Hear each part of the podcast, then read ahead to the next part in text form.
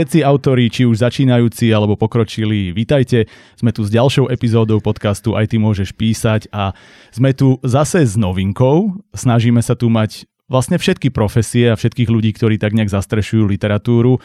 Mali sme autorov, či už prózy, naposledy aj poézie, mali sme editora a vlastne niečo, čo nám tu doteraz vyslovene chýbalo, boli vydavatelia. No a teraz tu vítam hneď dvoch, aj keď teda z jedného vydavateľstva.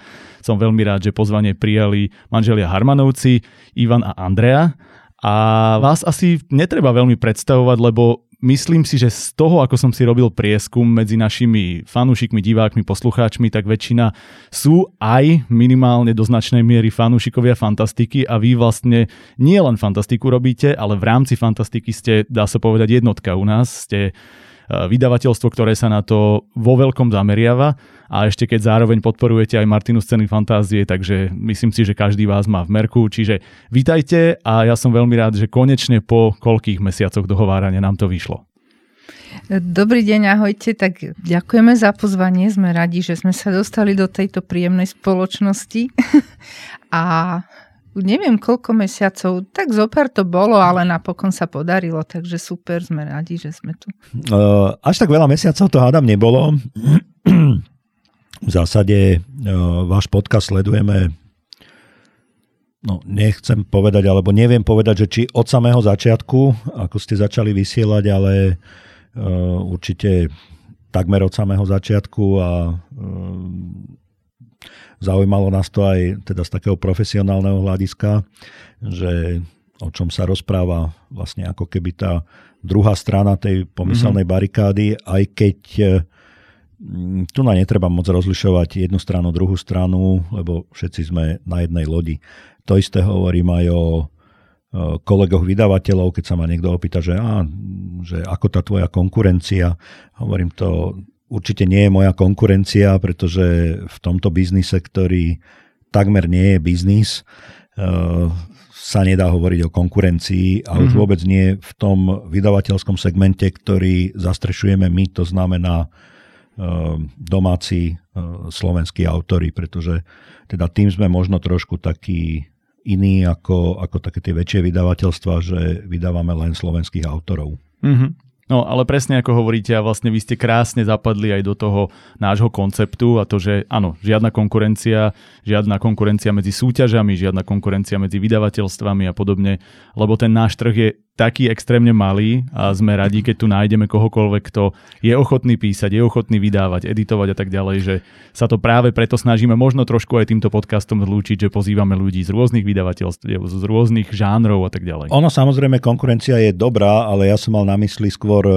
tú konkurenciu v tom negatívnom slova ano, zmysle, aj skôr tú ekonomickú alebo takú tú, ktorá, ktorá je zlá. Inak e, konkurencia je fajn, lebo to je taký, taký motor, ktorý hýbe mm. veci dopredu a nielen pri písaní, vydávaní, ale aj v iných oblastiach, čiže tak aj v, tomto, v tejto knižnej branži.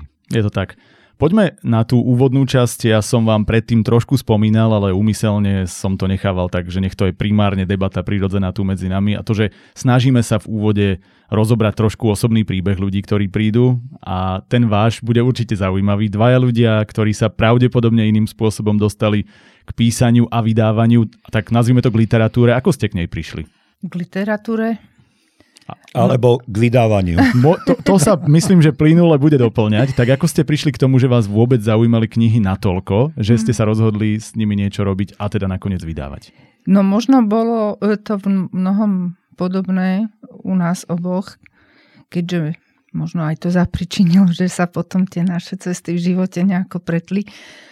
Ale mm, za seba môžem povedať, že mm, knihy boli odjak živa môj koníček. Čítala som od malička, chodila do, do knižnice a mala som teda poličky plné knih. V istom čase na základnej som dokonca chodila do nejakého recitačného krúžku. Mm-hmm. V istom čase som čo si aj pokúšala sa dávať na papier, nejaké básničky. Nielen pokúšala. tak boli tam také nejaké mikro úspechy, ak to tak môžem nazvať v rámci tej prezentácie začínajúcich autorov, tak sa mi tam podarili aj nejaké výstupy v, v literárnych časopisov. Vtedy začali vychádzať dotyky napríklad, takže uh-huh. to boli také e, príjemné situácie, keď sa mi tam objavili nejaké básničky. Potom v slovenskom rozhlase bola taká relácia, kde sa venovali tiež e, začínajúcim autorom. No takže to bolo také obdobie v tom, neviem, 15 až 18 poviem, mm-hmm.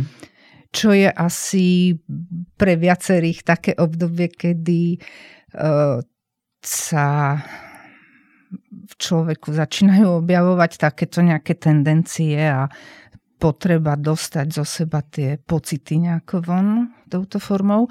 No a proste to e, spolužitie s tým slovom išlo ďalej Samozrejme, e, tie rôzne žánre, ktorými som ako čitateľka prechádzala, sa postupom vekov, alebo postupom teda mojich rokov menili, no až, až ma to nejako zavialo na filozofickú fakultu, mm-hmm. kde som študovala teda dejiny filozofie, no a počas e, vysokoškolského štúdia sme sa s Ivanom zoznámili, no a zistili sme, že vo veľa veciach máme podobné záľuby, koničky, no a knihy boli jedným z nich. Mm-hmm.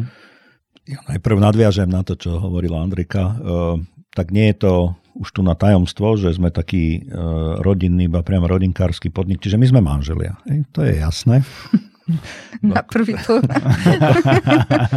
sa aj podobáme. To sa tak hovorí, že vekom sa manželia no, začínajú podobať. Áno, áno, už si nás aj mília. Čiže sme manželia už veľmi dlho a uh, poviem takú príhodu. Andrejka spomínala, že teda tvorila básničky a tak niekedy v dávnej minulosti, teda nie až tak dávnej minulosti, ale v čase svojej mladosti, tak to by som to povedal. Čiže to je pred, pred pár rokmi. Pre, v podstate nedávno.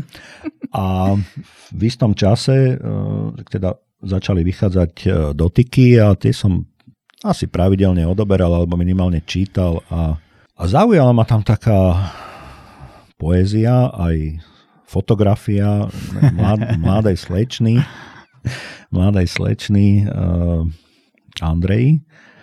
Uh, bola tak, tuším, naješka ostrihaná na tej fotke a um, s takými výraznými rysmi, uh, tmavé slnečné okuliare, a, ale úžasná poézia. Nedokážem to teraz reprodukovať, lebo moja pamäť je teda veľmi slabá ako si.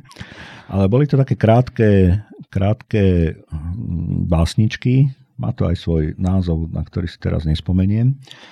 A, a bolo to niečo také úplne iné, ako, ako sa vyskytovalo v, dovtedy v poézii a aj v tej mladej poézii. No a prešlo niekoľko rokov, odvtedy dávno som ja aj zabudol na to, že som niekedy čítal nejakú, nejakú poéziu od nejakej Andreji a, a zrazu sme sa po naozaj to bolo dosť rokov od vtedy, keď som to čítal a sme tak nejak na seba narazili a stali sme sa manželia. a, a ex post vlastne sme zistili, teda ja som zistil, že to, čo som čítal uh, niekedy od nejakej Andrej, tak to som nečítal od Andreji, ale od mojej budúcej manželky. Takže to, je, to bola taká zaujímavá skúsenosť. A to treba, bol osud vyslovene, dá sa povedať. Áno, v našom živote asi je veľa takých osudových, mm-hmm. osudových chvíľ a asi to tak uh, malo byť a, a je to fajn. No a uh, aby som sa nejak vrátil ku tej otázke pôvodnej, tak ja to zredukujem na to vydávanie. Mm-hmm. V zásade, aj keď, e, ako ste spomínali, ten náš príbeh a naše vydavateľstvo je minimálne teda v tej našej fanušikovskej skupine, predpokladám, že aj vo vašej fanušikovskej skupine pomerne známe a, a často sa to opakuje a v podstate tiež je to nejaký osud alebo aj náhody tak Artis Omnis pôvodne bola reklamná mediálna agentúra, ktorá vznikla niekedy asi v roku 2001-2002 a teda nevydávali sme knižky a po istom čase, e, po istom čase sme sa rozhodli aj teda s ďalším kolegom, ktorý v tom čase bol vo vydavateľstve, že tak skúsime, skúsime vydať aj nejakú knižku. Mali sme známych, e, ktorí boli združení e, v Žilinskom literárnom klube. Ale teda v zásade sme to brali ako, ako takú nejakú pridanú hodnotu našej činnosti a, a aj pomoc, e, pomoc možno týmto našim priateľom, básnikom v tom čase. Vymysleli sme si takú akože edíciu, že Žilinská brána, e, cez ktorú prejdú autory do veľkého sveta mm-hmm. literatúry už tej celoslovenskej. No, tak niekomu sa to podarilo, niekomu nie. No, preskočím a postupne vlastne tá naša činnosť um, vydavateľská sa rozširovala, rozširovala, až to skončilo tak, že uh, sme vo firme už len dvaja. Od, odkedy sa venujeme vydavateľskej činnosti, len vydavateľskej mm-hmm. činnosti. Predtým nás bolo aj 5, aj 6. A vydávame už len teda uh, slovenskú literatúru, nevenujeme sa žiadnej inej činnosti. To chcelo byť tak úsmevne povedané, že odkedy vydávame, odkedy sa venujeme už len vydávaniu, tak už sme iba dvaja zamestnanci, lebo už nemáme na to, aby sme... Úplne rozumiem, áno. Aby nás bolo viac. No. Samozrejme, ono to malo nejaký vývoj a Andrejka prišla prišla do vydavateľstva z pôsobenia, z dlhoročného pôsobenia v rôznych denníkoch, či už v smečku alebo v plus jednotke. Čiže prišla ako skúsená, skúsená redaktorka, ktorá pracuje so slovom a momentálne teda je šéf redaktorkou nášho vydavateľstva. Mm-hmm. Dá sa povedať, že vy ste sa vydali a začali ste vydávať potom. To bolo vlastne, to bolo zase ďalšie znamenie, ďalší osud, až to takto muselo dopadnúť. Vy ste si ale prešli teda cestu, ako ste prišli vôbec k vydávaniu, ale aj v rámci toho hovorili ste, že básne, potom ste prechádzali cez rôzne, rôzne žánre, až ste prišli k fantastike.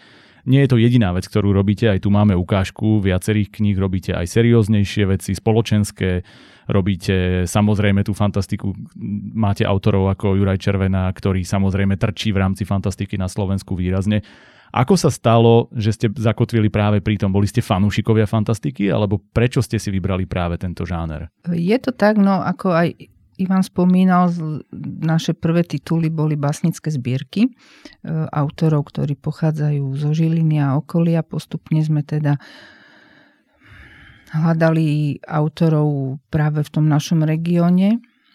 A takouto nejakou spoluprácou s rôznou e, klientelov sme sa dostali práve k menu Juraja Červenáka. Mhm. Hovorili mm-hmm. nám, vieš čo, on už vydáva v Čechách a všelijaké aj preklady mu už vyšli a na Slovensku stále zatiaľ ho nikto nechce vydávať a pritom vynikajúco píše.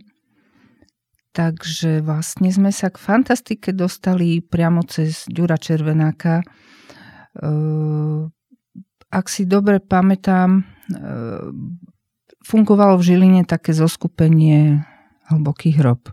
No a v ňom bol členom aj jeden náš kolega Roman Budke. Oni sa venovali práve takýmto hororovým rôznym témam, robili aj e, také súťaže v písaní poviedok a tak. No a tam začala inak cena Béla. Mm, OK.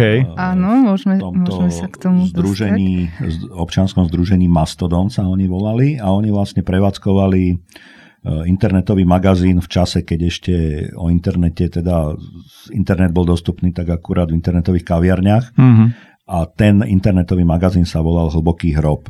No a z hodov okolností teda náš grafik eh, Roman bol teda tohto členom, eh, administratorom webu a tak ďalej. A on teda prišiel jedného dňa s tým, že počúvajte, je taký nejaký, že Juraj Červenák že, že rád by začal vydávať na Slovensku, eh, tak eh, skúsme sa na to pozrieť. No a tak toto vlastne celé vzniklo náhodou. Vlastne začiatkom tisícročia, ako to krásne vyzerá, že začiatkom tisícročia, neviem teraz ktorého, ale eh, v, Žiline bola, v Žiline bola veľmi silná taká komunita fantasy, eh, fantasy hororu a, a vlastne cez nich a cez tohto nášho kolegu sme sa dostali ku, ku fantastike ako takej. Eh, Ešte pred Jurajom Červenákom, ak si dobre pamätám, tak sme vydali možno aj Také zbieročky tých poviedok. zbieročky poviedok, ktoré, ktoré oni dávali dohromady. A neviem, či Lucia Dropová, či nebola ešte predtým, inak tiež víťazka ceny fantázie v dávnej minulosti, Žilinčanka. Mhm. Uh, jej uh, sestra uh, Zuzana. Zuzana uh, Alias Kiri. tiež teda písala, Ale. aj píše, ale teda najmä momentálne je známa ako ilustrátorka, uh, tiež je autorka niektorých obálok, aj našej obálky, práve knižky tejto Lucie Dropovej. No a jednoducho potom to už tak ako išlo samovolne, Uh, Čiže nemôžeme povedať na začiatku, že sme boli nejakí extra fanúšikovia mm-hmm. fantasy. Uh, V tom čase dokonca teda Sice pán prstenov už, už asi, asi fungoval, Už neviem, chvíľku, neviem si to tak nejako dať dohromady v Harry hlave. Potter áno, bol áno, vtedy v áno. kurze. Mhm. Harry Potter. Náš to, Dominik bol malý a to sme tak čítavali. Áno. No, takže to bolo také obdobie, keď mm, tá fantastika naberala trošičku Mhm. ako keby mm, isté obrátky na Slovensku, ale bola ešte zatiaľ veľmi v plienkach. No, No a my a- sme si tak povedali, že je možno priestor na to využiť, využiť tu na toto nové, čo sa tu otvára a mm, zdá sa, že teda to bol vtedy dobrý krok a ideme na tej vlne vlastne dodnes. Mhm. No a ja teda za seba musím povedať, že uh, fantastiku som moc nepoznal ako dieťa. V zásade to moje detstvo, ktoré uh, sa datuje do obdobia 70 rokov. Už v 80 som bol tínedžer, takže to už bolo zase o niečom inom, ale mm, skôr teda čítal som, uh, čítal som science fiction, ktoré u nás vychádzalo v tom čase. Nebolo toho veľa, ale, ale vychádzalo. Čiže skôr túto časť tej uh, fantastiky. No, všetky som Verneovky mal- si no, tak prečítal. Jasné. Kto ich neprečítal? Doteraz ich máme asi 30 v knižnici. Ešte. A po 30. Verneovke som si už povedal, že a ďalšie už čítať nejdem, lebo už ma to fakt nebaví, lebo je to stále rovnaké. Ej, takže akurát teda je možno iná zápletka, ale, ale v princípe to bolo všetko rovnaké, ale tých 30 určite som prečítal. Takže. To ste vydržali dlho teda, keď až po 30. vám to prišlo všetko rovnaké. No v úvodzovkách možno Hej, po jasné. 29. Áno, tak to, to robí rozdiel. Hej. A vy ste prečo teda, vy ste mali ambíciu písať podobne ako vaša manželka, alebo nikdy ste neskúšali písať? A potom vlastne na pre vás doplňujúca otázka, prečo ste prestali písať? Aha. Neviem, či som mal tieto ambície. Možno, že som nejaké mal, ale ono človek uh, uh, možno aj sám príde na to, že čo, na čo má, na čo nemá, ale ja som aj od, prí, od prírody taký skôr lenivý človek a, a to písanie si vyžaduje Hmm. drill Áno, a aktivitu. a proste naozaj a cieľa vedomosť. A, a možno potom už v tom čase, akože tie som mal kadečo rozpísané a mne sa stala taká bizarná príhoda, ale to je úplne akože na, možno mimo túto vážnu vec. Ehm, Mal som rukopisy, tak v hlave som si to tak hovoril, že možno aj, aj také zo dve zbierky poviedok by boli, a to bolo teda ešte za sociku na konci 80 rokov. A všetky som strátil. To, to je dnešná doba, má tú výhodu technickú, že toto by ste si znova vytlačili a máte. Akože ale- normálne som si zobral tie svoje papiere na internát do Banskej Bystrice. V tom čase som študoval na pedagogickej fakulte v Banskej Bystrici s úmyslom, že idem si to prepísať do, po- do, nie do počítača, to ešte nie, do písacím strojom Mhm. mm-hmm. normálne, tak som aj prepisoval, prepisoval a potom som raz nejako, neviem prečo, išiel z tej Bystrice domov do Žiliny a zabudol som tašku vo vlaku. A,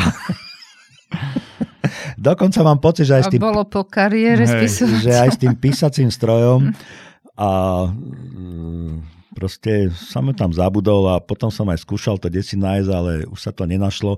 Takže to bolo také znamenie, odtedy som sa k tomu, akože ku vážnej literárnej tvorbe nevrátil a potom už e, však na škole e, bolo, bolo treba písať niečo iné. A, čiže tieto vlastné nejaké ambície som som tak nejako zahodil, no a keď sme sa zoznámili s Andrejkou, tak už už boli iné priority. Už tá vášeň bola venovaná niekde inde.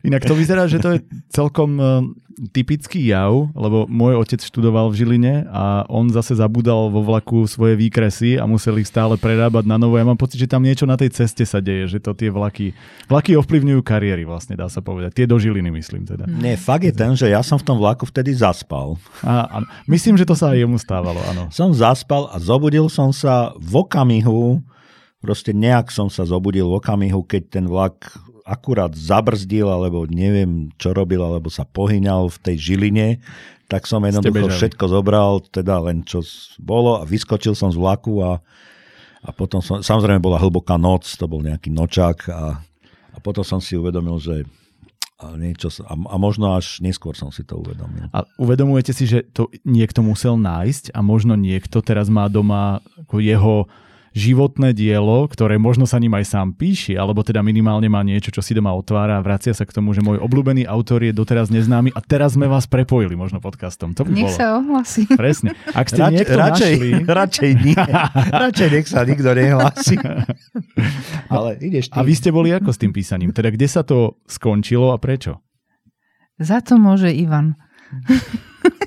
nie, lebo práve, no ako to býva, tak keď sa vrátime do tých čias e, toho veku 15-18 a do 20, no plus minus, aj tak vtedy človek proste rieši tie strašne vážne otázky života a všetkého a hľadá si tú cestu, hľadá si niečo, kde sa ukotví. No a ja som sa potom ukotvila s Ivanom, takže už vlastne to písanie sa e, stratilo to svoje opodstatnenie a ako by možno aj tá múza si povedala, že, hmm. že stačí. Ono si sa hovorí, že vlastne špeciálne básnici, ale všeobecne autori, umelci ako takí väčšinou tvoria najlepšie, keď im niečo chýba mm-hmm. a vlastne vám asi prestalo niečo chýbať. Presne, niečo som získala a myslím, že je to tak dobre. Super. Posledná otázka, ktorú mám, keď ste hovorili o tom, v tomto úvode myslím, keď ste hovorili o tom, že vy ste taký rodinný až rodinkársky podnik, tak e, vy máte aj deti. Tie sú na tom ako smerom k literatúre a oni a vydavateľstvo, aby ste ten váš rodinný podnik rozšírili o ďalšie kusy, hrozí niečo také? Tak ono, deti si žijú svoj život, svoje životy a majú svoje E, svoju prácu, svoje štúdium, ale v rámci v rámci teda e, vydavateľstva sú nápomocní, pokiaľ treba, keď chodíme niekam na predaj, na kony a podobne, tak mm-hmm. pokiaľ môžu, pomôžu. Prípadne nejaké také veci, ktoré nevidno na prvý pohľad, ale napríklad marketing, rôzne sociálne siete a tak, hej, my sme v takom stave a veku, že sa veľa vecí už musíme teraz od tých detí práve som učiť. na tom rovnako, som na tom úplne rovnako. V tomto sa radím do vašej generácie. Tak, takže rozumiem. Vďaka tomu, Počkaj, že to bola máme. lichvotka, že sme v takom stave. No. Určite. No nie, ja to poviem inak. Uh, deti sa nám rozutekali, uh, kým boli v takom stave a veku, že, že ešte dbali na rodičovské nejaké také jemné príkazy alebo prozby, tak, eh, tak eh, boli v Artise aktivnejší. Mm-hmm. Teraz, a je to úplne prirodzené, jedno z našich detí už má vlastnú rodinu vlastne a žije aj mimo, no, v podstate aj mimo Slovenska, takže je to ťažšie, ale zase ako bolo tu spomínané, riešia hlavne ten marketing a tieto mm. veci, čo sa dá aj z druhého konca sveta. Takže, no a ďalšie naše dieťa je, eh, študuje fotografiu, tak eh, Aspoň pri umení zostali, ale to zostali áno, pri umení. Ako nejaké gény tam sú, takže to sa nezaprie. A myslíte si, že je šanca, že by to po vás prebrali? Alebo že Artizomnis by ako rodinná firma pokračoval ďalej, aj keby už vy ste to jedného dňa pustili? Musíme sa s nimi o tom vážne porozprávať. som vám teraz vnúkol myšlienku, som zvedavý, ako to dopadne. No my sme v stave a veku, keď, keď som ešte na touto otázkou nerozmýšľal, ale musíme sa nad tým zamyslieť, že čo ďalej teda. Ale zatiaľ neplánujeme skončiť, aj keď niekedy uh, sú ťažké chvíle mm. a aj myšlienky čierne, ale tak uh, veríme tomu, že včera som sa dozvedel, že prekvapenie, že v rádiu, že je dvo, od, dôchodkový vek, tuším, 64 rokov, no tak to ešte nejakú dobu potiahne. Ešte chvíľku máte čas, áno, áno, áno. Ja sa to tiež tak pravidelne dozvedám a vždy si, keď sa to dozviem, ďalší raz zistujem, že okolko to posunuli ďalej a takže ja už ani nedúfam, tak vy aspoň máte nejakú metu jedného dňa pred sebou. A tak my sa zatiaľ nechystáme nejako to je odísť, takže... Sme radi. Až kým to nevybavíte s rodinou, že budú pokračovať, tak ani nemáte nárok, lebo artizomný samozrejme pokračovať musí. Dobre, blížime sa k druhej časti. Tá je predelená reklamným breakom, ktorý znamená jednu vec pre našich hostí. Som zvedavý, kto sa toho u vás hostí, aj keď mám pocit, že asi viem.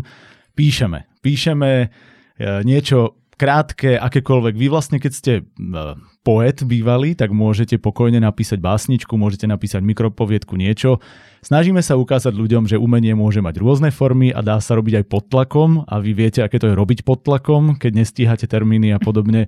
Teraz budete písať pod tlakom. Tak ak ste ochotní jeden z vás, predpokladám, že to podávam rovno vám, tak e, ja dám no, dve, si dáme minútky. rýchlu poradu, ako to tu ideme Dobre. Vy sa radte, ja no, idem hovoriť reklamu. Prachový, prachový mužiček. Áno, ten je tiež váš. Na schvál som vyberal vašu knihu. Neby, nebojte sa, nedal by som vám len tak cudzie niečo. Takže to je... Peter Gajdošík, budeme na tebe písať teraz. Ak nás Andrejka. počuje, tak pozdravujeme, práve budete popísaní. No, myslím, že rozhodnutie tam padlo veľmi rýchlo. Bolo to jednohlasné a vaša práca je tam, už vás neruším a ja idem povedať vám, že aj tento diel vám prináša spoločnosť Promovie SRO, v ktorej štúdii sa nachádzame. Samozrejme filmová tvorba, podcasty, akákoľvek audio-video tvorba, všetko viete, môžete si to nájsť na stránke www.promovie.sk. No a čo je pre mňa oveľa podstatnejšie, je teraz ako reklama na štúdio a na firmu, to, aby sme pokračovali v budovaní komunity. Som veľmi rád, že sa nám podarilo zorganizovať ten e, víkend 28. až 30. stretnutie fanúšikov podcastu Aj ty môžeš písať. Tam prebehli veľmi zaujímavé debaty a verím, že je to inšpirácia aj pre vás ostatných, aby ste sa podielali v nejakej forme, či už uh, nejakými vašimi dielami, ktoré budete posielať, alebo uh, komentármi, pripomienkami, odporúčaniami na ďalších hostí, ako sú tí naši skvelí dnes. A jednoducho, stante sa aktívnou súčasťou tohto podcastu, ako sa to len dá. Budeme veľmi radi, keď to budeme tvarovať podľa vašich predstav. No a ja aj po tom stretnutí, ktoré sme mali, viem povedať, že e, už máme nejaké predstavy, ako to posunúť ďalej, ako dostať do tohto podcastu nejaké novinky, nejaké zlepšenia a určite vás budem informovať. Takže ja len pripomeniem, že pre tých, ktorí chcú posielať nejaké poviedky, prípadne sa inak zapájať. Tu máme vlastne aj množstvo kníh od vydavateľstva Artizomny, za čo vám ešte raz takto ďakujem. Prišli vyslovene sami, sa ozvali, žiadne vydieranie, mučenie, nič tam nebolo. Povedali, že to, čo robíme, a keďže tam často spomíname aj ich autorov, tak sa im páči a doniesli nám kvantum kníh, ktoré ste mohli vidieť aj u nás na sociálnych sieťach. Čiže Artizomnis dodáva knihy, aj tie môžete dostať takisto ako iní autory, ktorí prichádzajú a tie knihy nám to nechávajú. Sú to všetko darčeky pre vás, aby ste mali motiváciu a pri najhoršom, keď budete potrebovať rýchlo písať, aby ste mali na čom, ako sme zistili. Na to sú okrem iných vecí, okrem čítania, skvelé aj knižky Artizomnis. Inak na toto ja som dosť alergický, keď sa píše na knihe.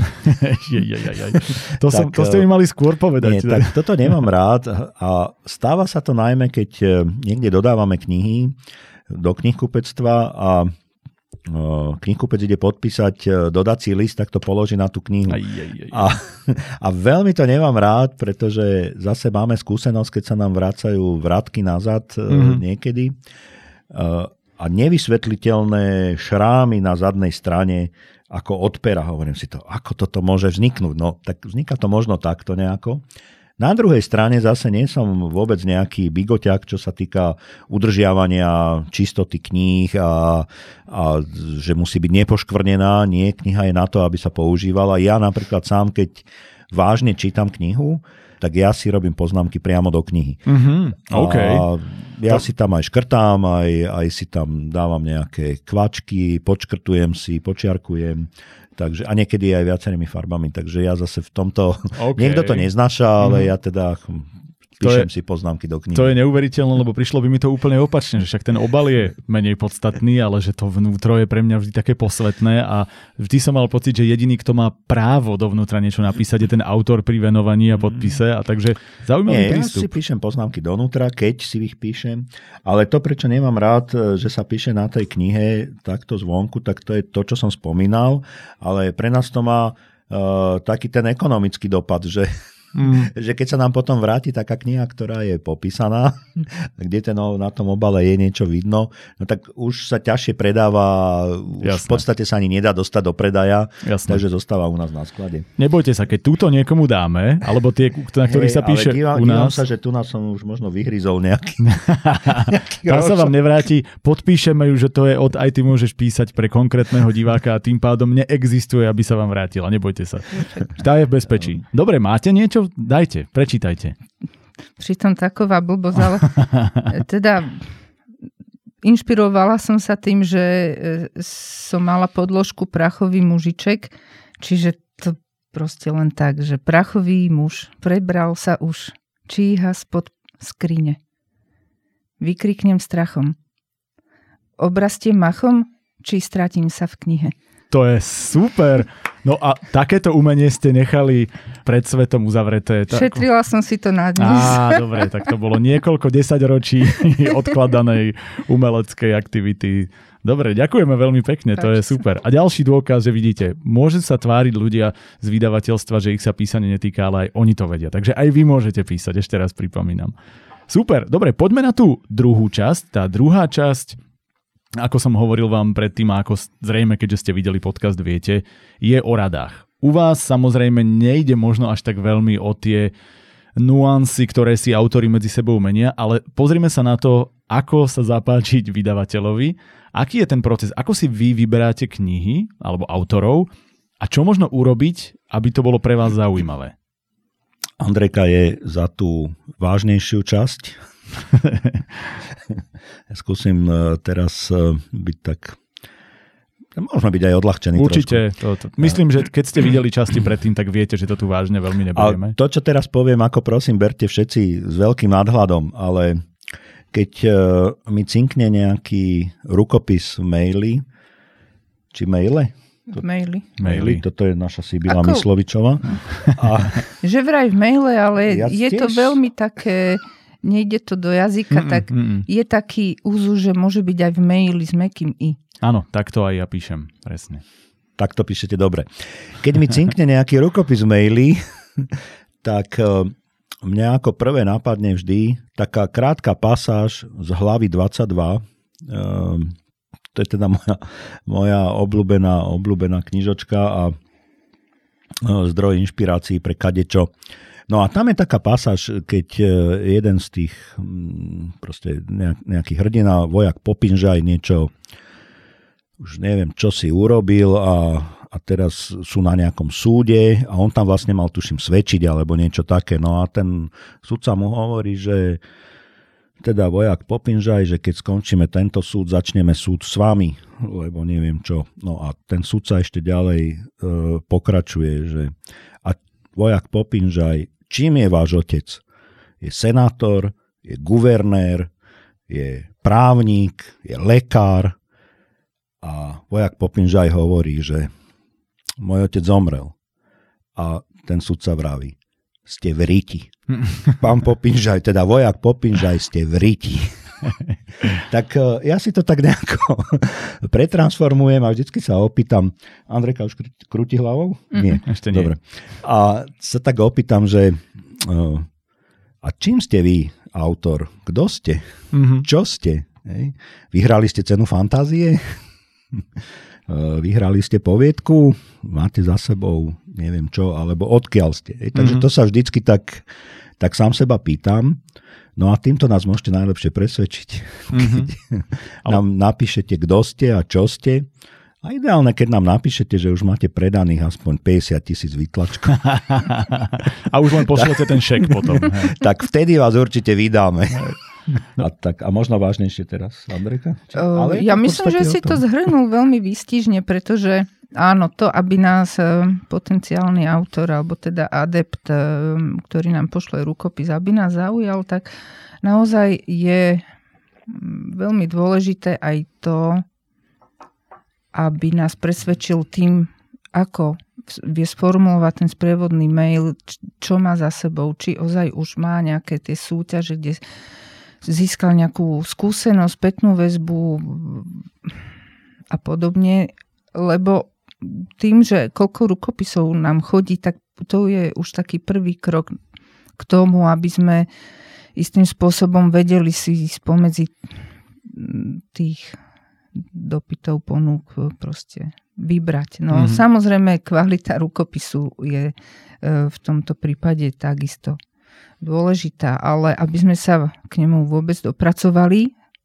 a pustili sa doň, tak e, ten autor by mal nás nejako upútať. Mm-hmm. Najlepšie je nás upútať tým, ako som hovoril. Už mám predaných 50 tisíc vytlačkov a toto už fakt nikto nechce vydávať. Nechcete to vydať, nechcete to vydať aj vy? No ako, ja by som v tomto ešte povedala e, ten fakt, že odkedy sa venujeme vydavateľskej činnosti, tak vlastne priestor pre debutantov bol u nás veľmi široký a aj sme na tom stavali že chceme podávať tú pomocnú ruku. Hej, tá samotná edícia Žilinská brána, ktorú mm. sme začínali, bola postavená práve na tom. A naďalej teda tým debutantom priestor poskytujeme, hej, ale zase nemôže to byť výlučná naša činnosť, takže aj spomedzi nich treba si naozaj vybrať tých najlepších, tých mm-hmm. najperspektívnejších a to v sebe skrýva teda rôzne tieto nuancy. Mm.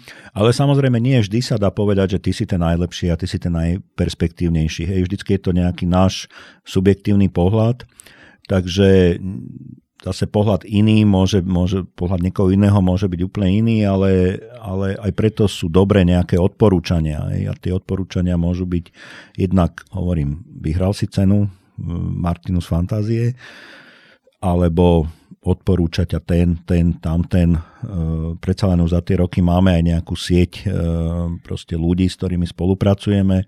Často chodíme na verejné akcie, kde sa stretávame aj s autormi alebo aj s potenciálnymi autormi, e, kde diskutujeme. Tých rukopisov nám naozaj chodí veľmi veľa tiež to už opakujem veľakrát, ale takmer každý deň nám príde jeden rukopis. Niekedy ich príde aj viac. Mm-hmm. Čiže keď si to spočítame, tak je to do 300 rukopisov za rok. Uh, opýtam sa hoci koho, koľko kníh si prečítal do roka. Mm. Hej. Čiže v podstate ani nie je v našich možnostiach a možnostiach nášho vydavateľstva prejsť všetkými rukopismi. Mm-hmm. To absolútne nie. A žiaľ teda v tomto, v tomto mám trošku zlé svedomie. Ono, väčšina tých rukopisov tak ako keby prechádza cez mňa, tých prvotných.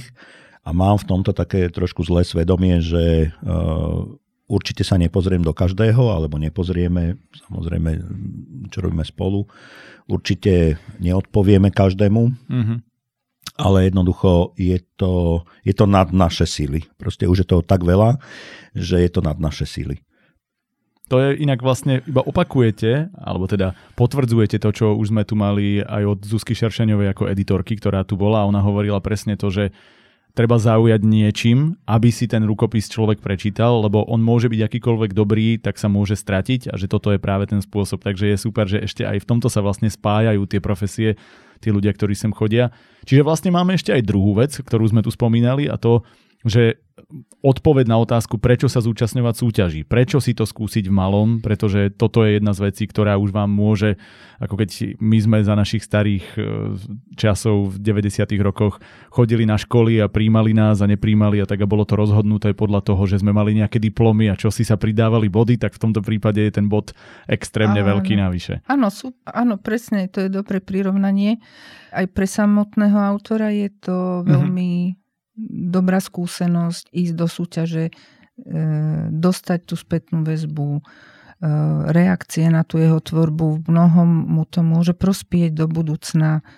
Mm, samozrejme, e, nie len tá pochvala, ale aj tá kritika je konštruktívna poroty často dajú dobré rady do budúcna, alebo aj tí spoluautori, ďalší mm-hmm. účastníci a tak ďalej.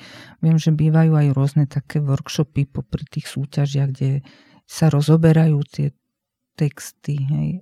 alebo súťaže, alebo literárne kluby, rôzne krúžky. Proste ísť tým von, neposielať hneď to, čo napíšem a hneď e, e sa cítim byť zrelý na vydanie. Hej, treba tomu neha trošku priestor, nech to vyzreje.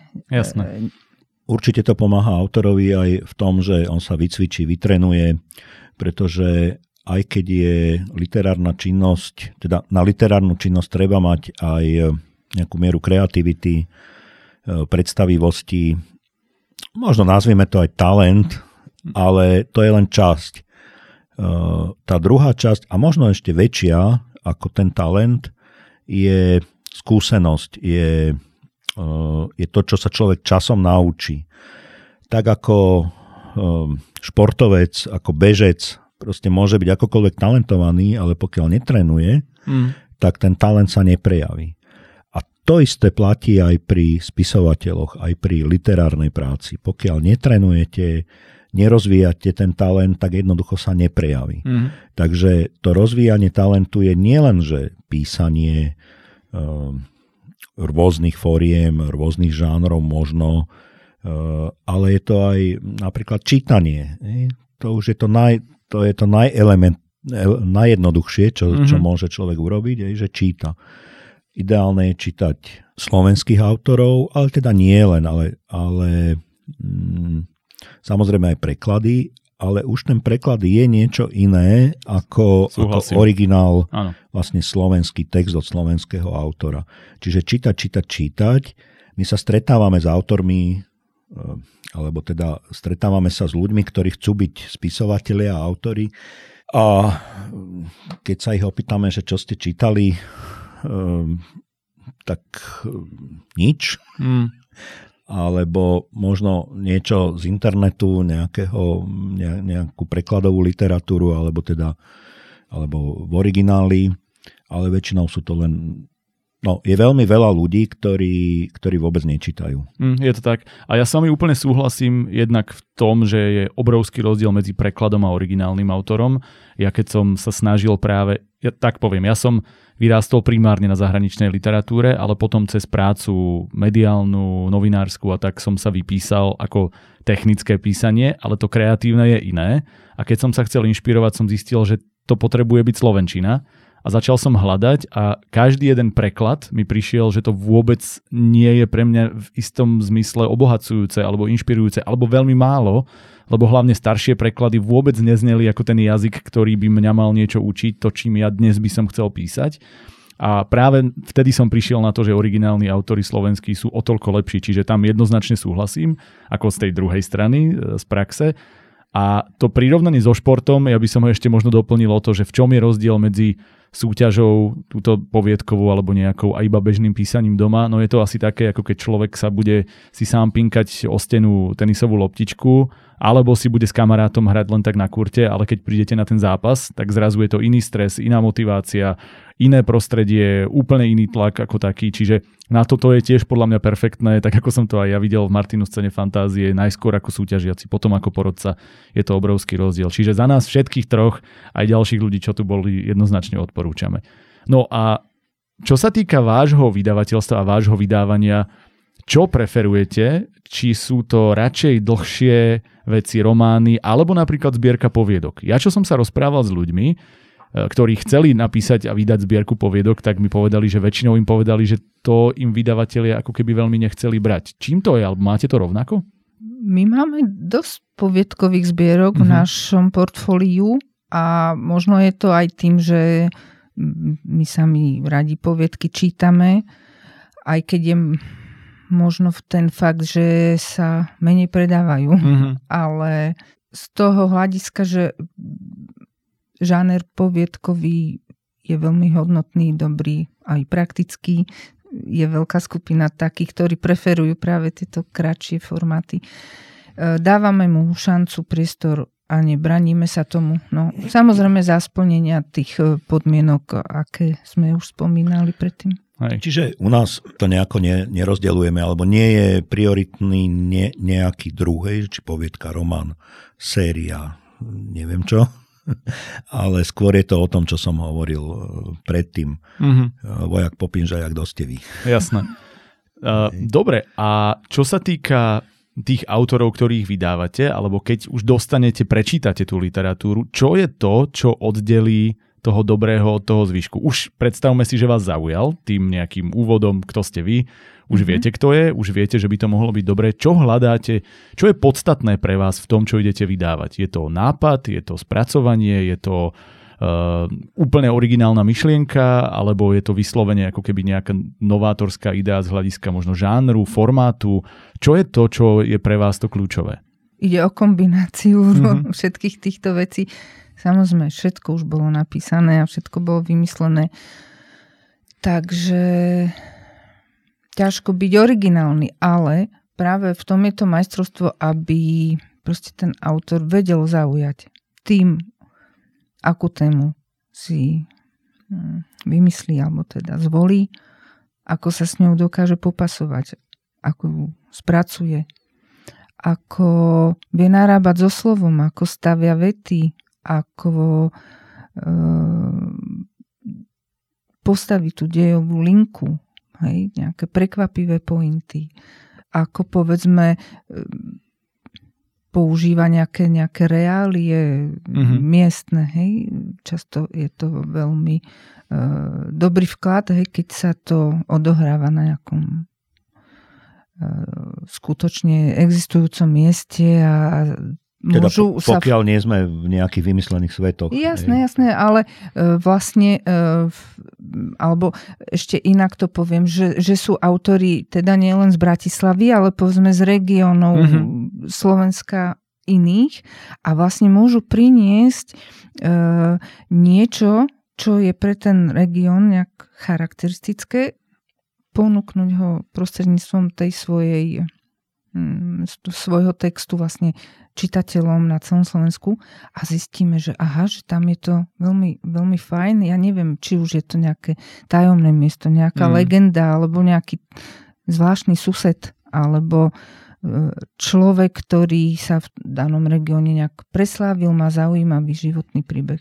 Sú, sú rôzne e, pohľady. Jednoducho, stručne povedané, keď e, si prečítate ten rukopis, tak musí to odsýpať. Nesmie to nesmie vás tam niečo dráždiť, vyrušovať. Jednoducho musí, musí to byť pre nás, teda keď to čítame, musí to byť konzumovateľné a, a potom už sú následne ďalšie nejaké veci, hej, že teda akú myšlienku to prinieslo, aká je pointa, či to má nejakú dramatizáciu, silné postavy a tak ďalej ale jednoducho nesmie vás to, nesmie to nejako drhnúť a, a, mm-hmm. a musí to byť uveriteľné, aj keď sa to odohráva v neuveriteľných svetoch a neuveriteľné príbehy, ale musíte mu uveriť. Jednoducho vás to vtiahne do toho deja, a vtedy si hovorím, áno, je to fajn.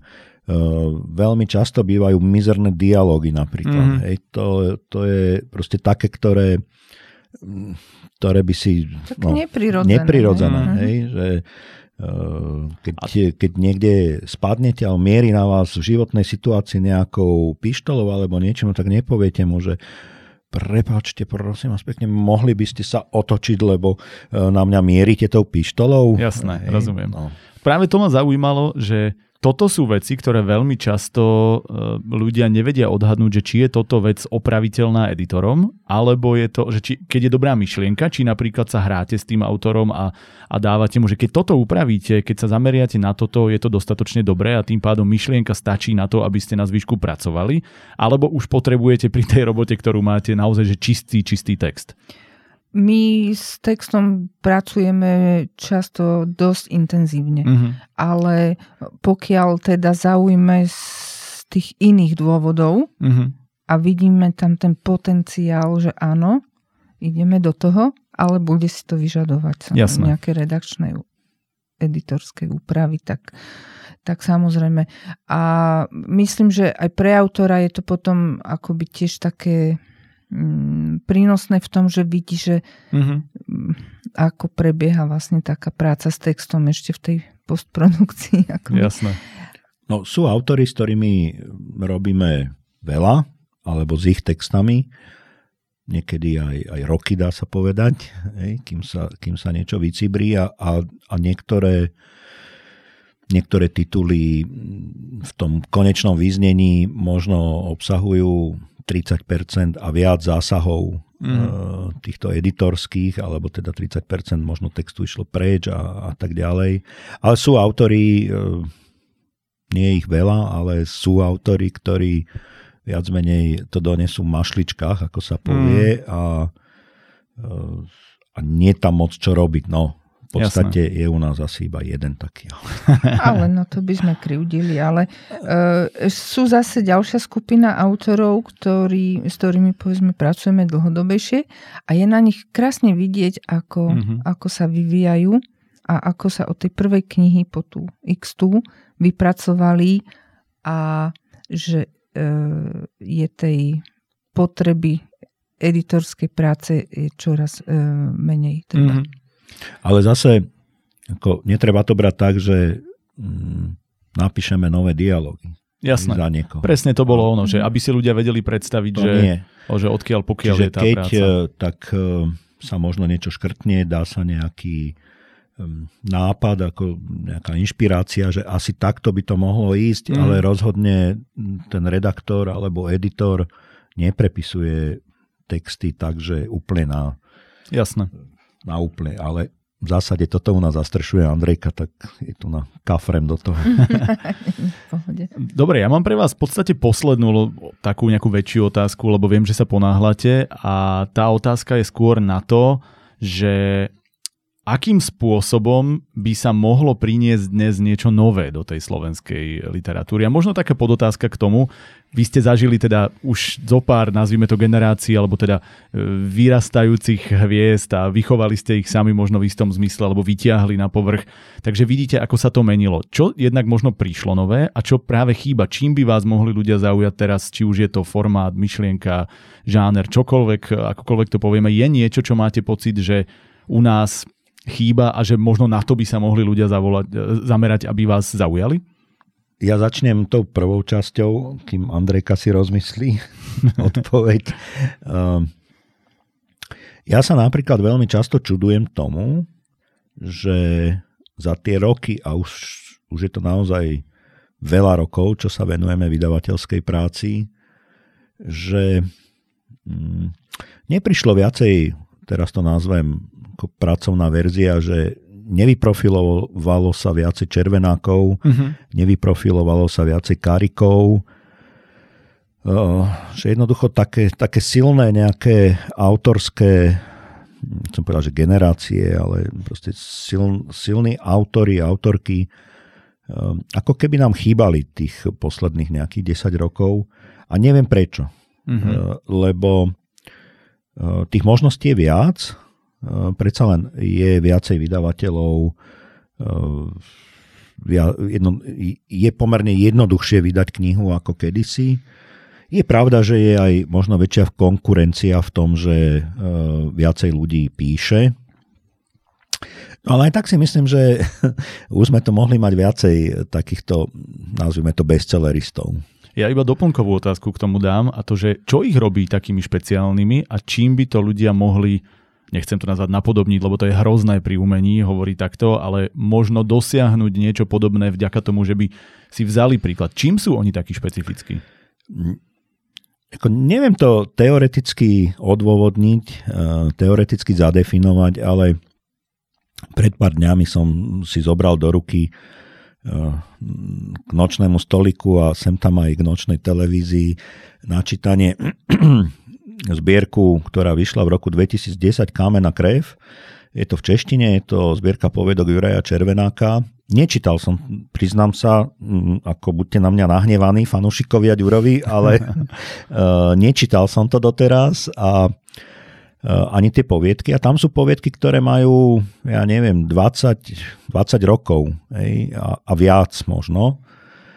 Eh, a jednoducho to čítam a tam všetko sedí jak na šerbel. Mm. Či sú to dialógy, či, je to, eh, či sú to reálie, či je to proste ehm, život tých postav, dramatizácia, opis scén, jednoducho proste nič mi tam nevadí. Mm-hmm. A je veľmi veľa textov, ktoré keď otvoríte, vadí vám tam niečo. Jasné. neviete povedať, že čo, ale niečo vám tam vadí. No a teda, pardon, tá vaša časť, e, my sme sa trošku tu zarozprávali, čiže čo chýba v tej dnešnej literatúre? Čo si myslíte, čím by mohli ľudia zaujať? Možno aj, ako som hovoril, v súvislosti s tým, ako sa to vyvíjalo historicky a čo teraz na tom trhu jednoducho nie je, alebo by ste vy ako vydavatelia privítali? No, tak e, život prináša stále nejaké nové inšpirácie, námety a ja si myslím, a občas to aj teda napríklad pri tých poviedkách e, cene fantázie cítiť, že, že sa ľudia inšpirujú mm-hmm. tým, čím žijeme. A z toho mi vychádzajú celkom také zaujímavé výsledky niekedy, takže viem si predstaviť, že aj fantastika vie pracovať s so skutočnými reáliami, nejakými inšpiráciami a, a spracovať to teda do svojej nejakej fantastickej podoby napríklad. Hmm, vlastne veľmi dobrá ukážka je Martin Hatala, ktorý teraz vydal vlastne prečetovku, ktorá ale reaguje na, na súčasnosť. On, on to u vás vydal, hmm, ak áno, sa nemýlim. Áno, áno. Čiže vlastne to je presne ukážka toho, že môžete urobiť niečo, ako ste povedali, nič originálne už nevymyslíme. Môžete urobiť niečo, čo je známe, čo je e, možno aj štýlom, žánrom, ako prečet, vtipné v rámci fantasy, ale urobiť to jedinečne práve na to, čo momentálne žijeme, takže je to aktuálne, je to originálne, je to vaše. Napríklad, Ak, áno. by sme sa tak, takto oblúkom vrátili napríklad ku cene fantázie, mm-hmm. Tak e, tam je veľmi dobre vidno e, v jednotlivých ročníkoch, že čím tá spoločnosť žila. Mm-hmm. Či, alebo čo práve vtedy niekde rezonovalo, alebo čo bolo v popkultúre e, aktuálne. Mm. Hej. Bolo obdobie, keď to boli upírske poviedky, e, teraz posledne sú to rôzne pandémie, mm-hmm. vírusy, predtým boli poviedky, ktoré riešili napríklad e, zrastajúcu agresivitu, násilie. Áno, polarizáciu um, spoločnosti. A tak ďalej. Hej, no konec koncov Martin Benkovič. Presne, on s tým eh, vyhral. Výťaz, myslím, pred dvomi rokmi ceny fantázie mal presne poviedku takúto. Takže mm, asi treba zostať byť aktuálny, len to spracovať ešte k tomu aj dobrým jazykom. Jasné. Dobre, nebudem vás viac zdržiavať. E, myslím si, že tým, že ste dvaja, tak to je jeden faktor, že by sa dalo rozprávať dlho, lebo mhm. kým sa dostaneme k jednému, k druhému, tak nám to uteká. Jednak je to veľmi zaujímavé, lebo sa dá ísť do hĺbky. Verím tomu, že si to ešte zopakujeme niekedy, možno už s konkrétnou nejakou detailnejšou témou. Nazvime to úvod do vydavateľského života a do toho vášho. Ďakujem veľmi pekne, že ste prišli. Musíte utekať krstiť knihu, tak povedzte iba možno, čo teraz vydávate, čo je to zaujímavé, na čo sa vaši fanúšikovia alebo fanúšikovia literatúry cez vás môžu tešiť a urobte si také malé mhm. promo. Bežíme do Pantarej na poštovej, krstíme detskú knihu Čipkovaný tato mm-hmm. V tomto roku ešte super tituly Kriedou alebo mečom od Janka Gálika, Zákliatý kláštor od Ďura Červenáka, Nový rod od Valentiny Sedilekovej, nedávno vyšla Gvint trojka od mm-hmm. Livie Hlaváčkovej. To sú takmer... Aha, ešte od Kenjiho vlastne osobná záležitosť, výborný politriller. špionážny román s jeho hrdinom Oliverom Belousom, takže to bude... A ešte jeden titul taký nebeletristický, to sú spomienky Miroslava Mojžitu, on je teda dlhoročný diplomat, spomienky na jeho pôsobenie v rôznych jeho diplomatických destináciách. Dnes veľmi zaujímavý pre Slovensko, lebo bude sa venovať Ukrajine, Bielorusku, Číne mm-hmm. a ďalším krajinám, Kosovu a to vychádza teda koncom roku. Diplomácia s modrým golierom sa to bude volať. Super. Tak tu máte tipy na to, možno čo si pozrieť, na čo si počkať, čo si kúpiť a prečítať. Dostali ste tipy, čo by mohlo zaujať e, vydavateľov a tak teraz už keď viete čo, tak e, viete, čo máte robiť. Ísť, zobrať papier a písať, pretože už vieme, že aj ty môžeš písať. Majte sa pekne.